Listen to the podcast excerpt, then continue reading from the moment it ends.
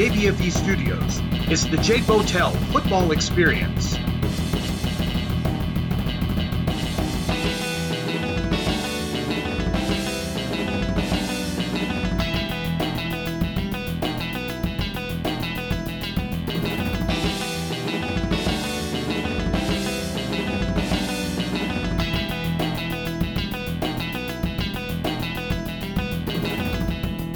And now here's your host, Jake Botel.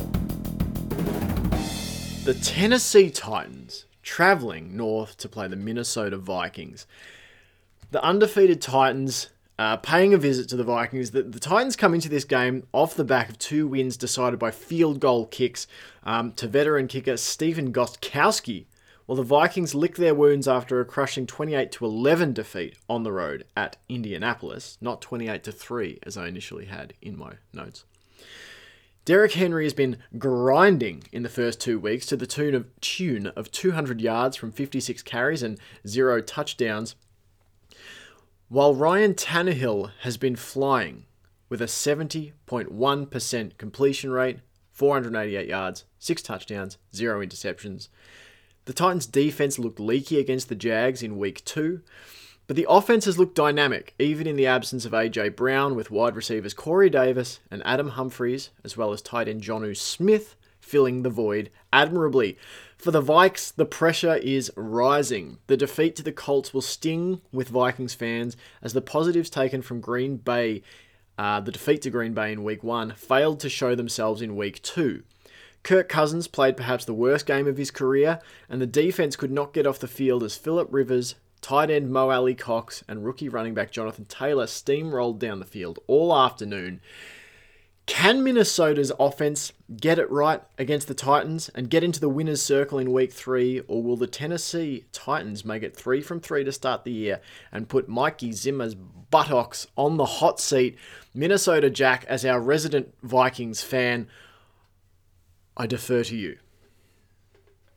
It's been a two weeks for Minnesota fans. You know, there was that, that Green Bay game, which uh, there were some positives to take from it, like you said. Uh, but overall was still a bad performance on both sides. But mainly the defense, I think, is where most people would say that's where the Vikings really, really struggled, especially considering who we have as a coach. Mike Zimmer is such a defensive minded coach. And then week two comes, and you know, you have even a worse performance, which to some degree you don't even think is possible coming off that Green Bay game, and yet it was it was there. Kirk had his worst game. The defense couldn't stop the Colts either on the ground or in the air.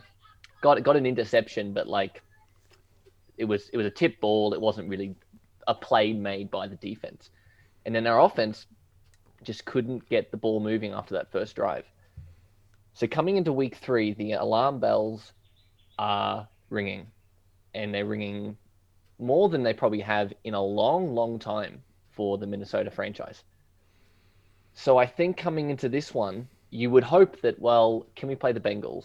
Can we play the Jets? But we're playing the Titans, who are maybe not elite yet. We'll see how the season goes, but they're a really good football team. They've got a good offense. Their defense is probably the weakest part of their team and something that we can exploit, but their offense is so good. They've got Derrick Henry, they've got Tannehill. Them working together as a one-two punch is really showing this season. You know, Henry's having a slightly down year so far, but just by his own standards. Overall, he's having a really good season. Tannehill standing on his own as a good quarterback. It's not a favorable matchup for the Vikings. That being said, I think the Vikings have too much talent to not be competitive in this match. I think after week one, I would imagine both the coaches and the players thought, ah, it's week one, it's Green Bay, they're a good team, no preseason, no OTAs, all that stuff. And there were probably a lot of excuses being thrown around. And you take that into week two, that's what you're going to get. You're going to get the same performance. So I think coming into this one, knowing how important this win is, I can't see them not being competitive.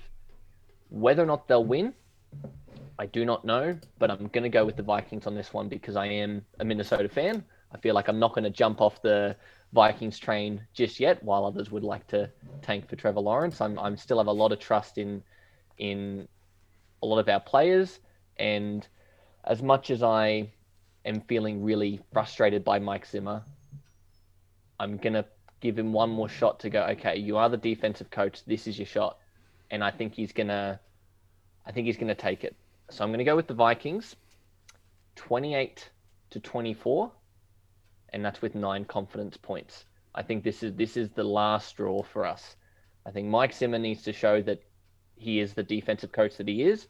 He needs to train those young rookie cornerbacks up in that defense that's really lacking. Yannick has got to step up. Our offense overall has just really got to make a big statement as well. Kirk has to have a good game. Dalvin has to.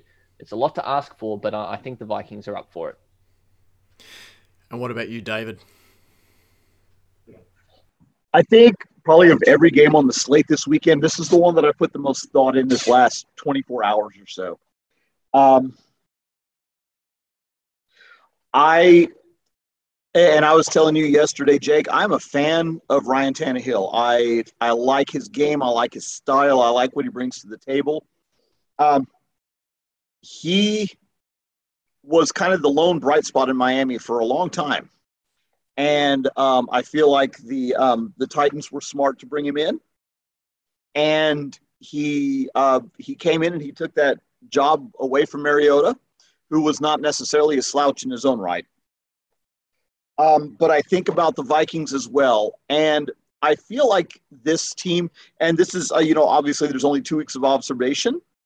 I feel like this is going to be a team all year long that plays to the level of their opponent.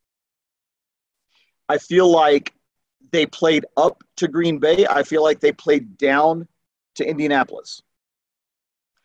And I don't think we really have any way of knowing exactly who the Vikings are right now.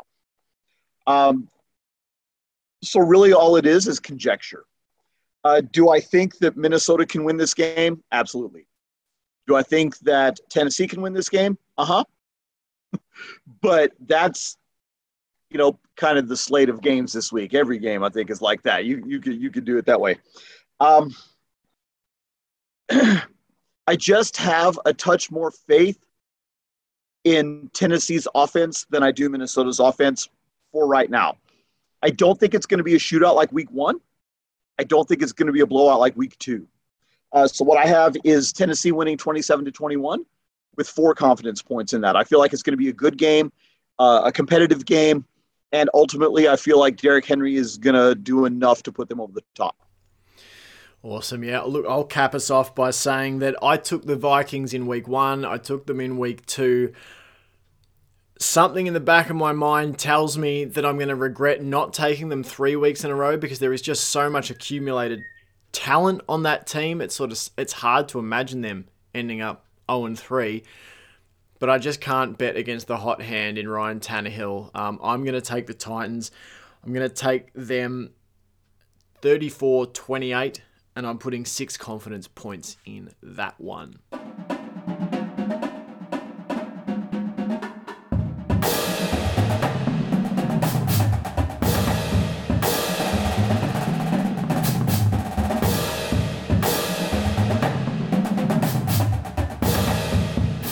Joining us on the Jake Botel Football Experience. Make sure to follow us on Facebook at Jake Botel Football Experience and subscribe to us on Apple Podcasts so you'll never miss a show. While you're at it, if you found value in this show, we'd appreciate a rating on Apple Podcasts. Also, we invite you to support the JBFE on Patreon and you'll receive additional exclusive bonus content. Thank you again for joining us at the JBFE.